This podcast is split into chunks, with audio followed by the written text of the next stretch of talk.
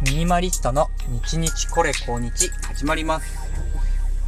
こんにちは。ミニマリストのヨッシーです。今日はですね、えー夕方、えー晩ご飯を買い出しに行く途中の車の中からお伝えしております。まあ、なんでこの場所かっていうとですね、まあなかなか録音できないんですよ。っていうのもですね、まあそれは理由がありまして、まあ今、長野の自宅に帰ってきているので、まあ自宅に、まあ家族いるんですね。まあ奥さんもそうですし、長男、長女、特に下の子1歳半なので、まあその横で、なかなか落ち着いて喋るということができなくてですね、まあこういった買い出しで一人で車に乗ってる時とか、まあこういうところを狙って話そうと思っております。で、今日はですね、まあ、ちょっとと友人関係の話をしようと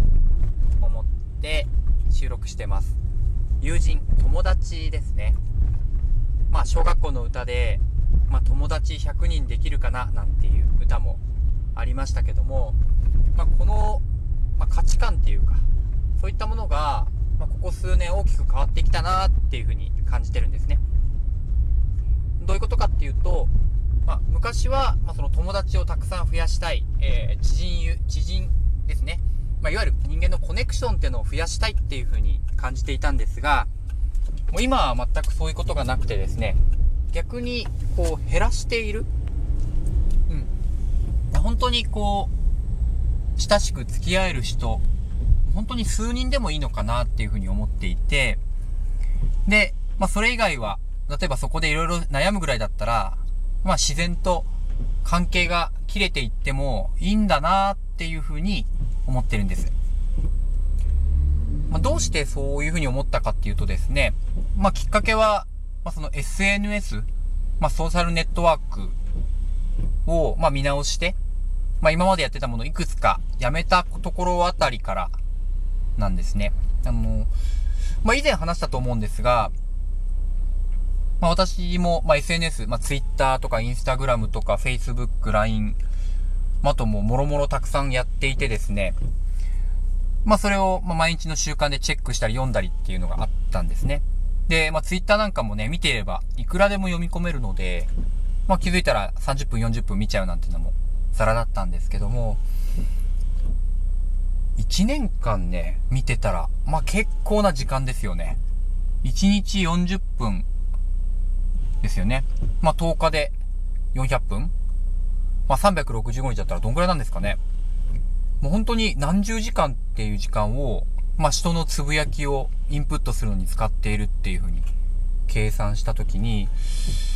同じ時間、例えばその自分が身につけたい技術、例えば話をする技術とか、文章を書く技術、まあ、そういったもののトレーニングに使った方が、まあ、自分がなりたい姿に近づけるんじゃないかなって思った時に、こうふっとやめようかなって思ったんですよね。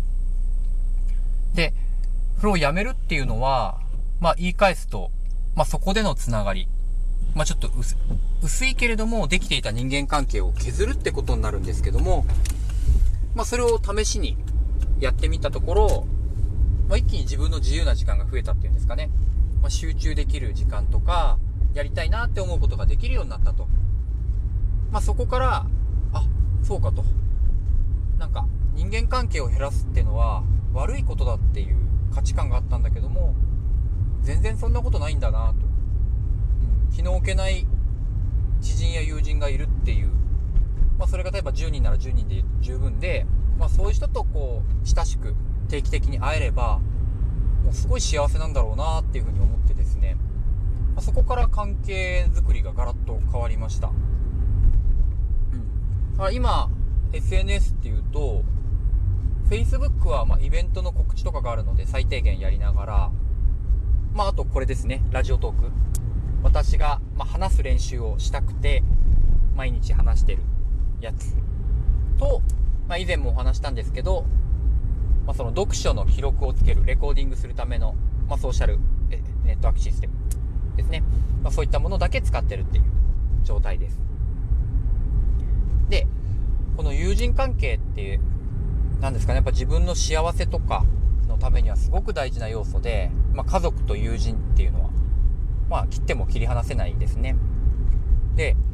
じゃあこの友人、もちろんこの新しく友人ができるっていうのを、まあ、指定するわけでもないし、そういう気の置けない人に会えたら、ぜひね、長く付き合っていきたいですけども、その、友人の作り方っていうのも、なんか今、考えてまして、で、これがね、その考えてた内容が、なんか昔読んだ本にですね、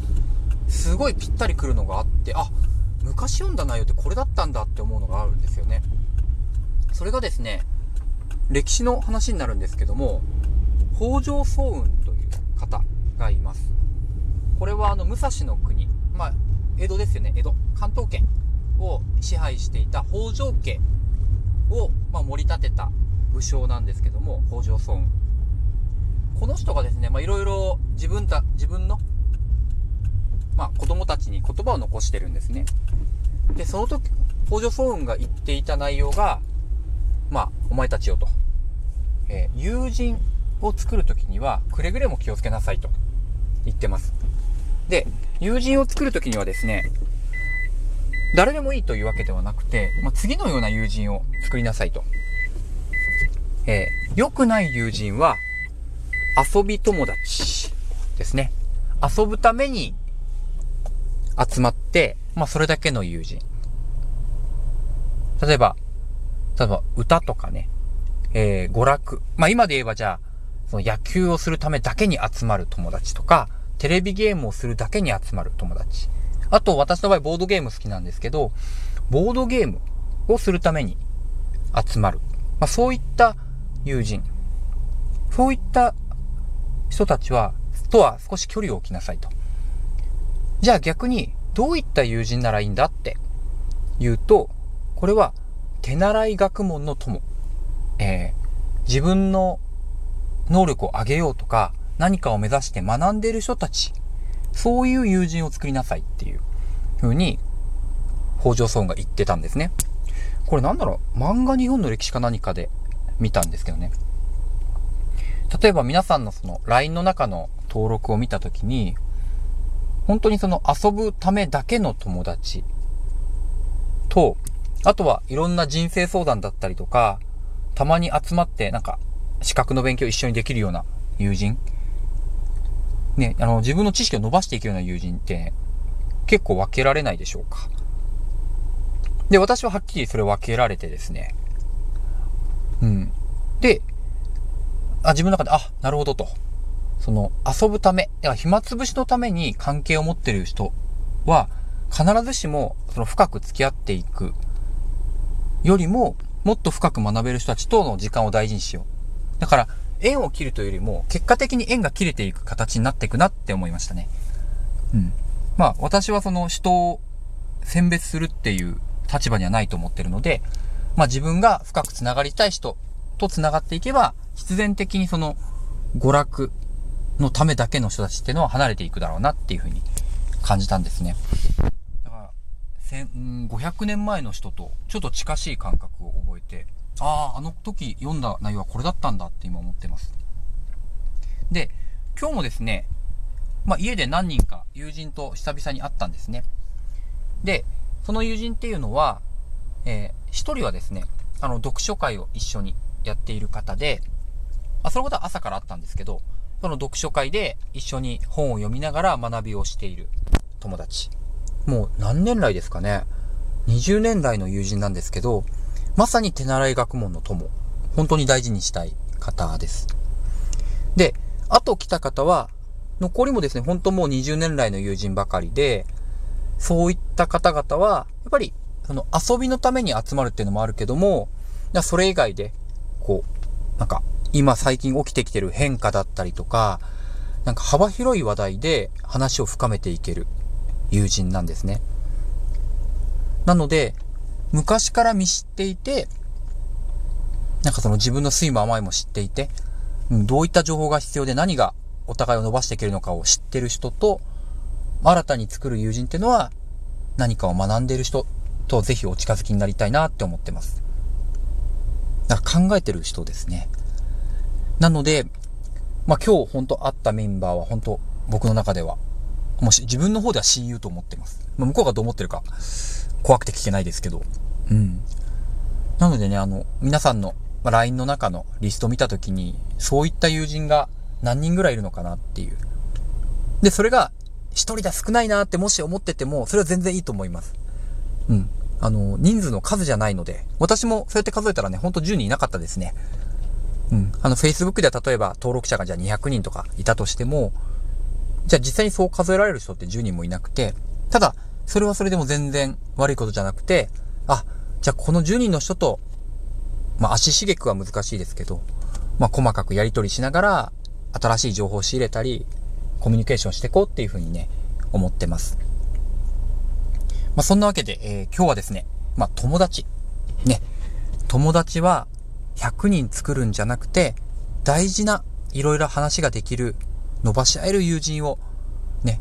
もうほんと一人でもいいから作りましょうと。この人だって言える人を見つけましょうという話をさせてもらいました。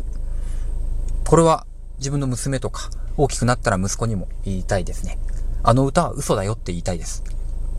はい。まあ、そんなわけで、まあ、とうとうですね、人間関係の断捨離まで始めたのかこいつはと思われますけども、うん、まあそう言われてもしょうがないですけど、はい。えー、そんな関係を話してみました。以上、えー、ミニマリストヨッシーでした。聞いていただいてどうもありがとうございました。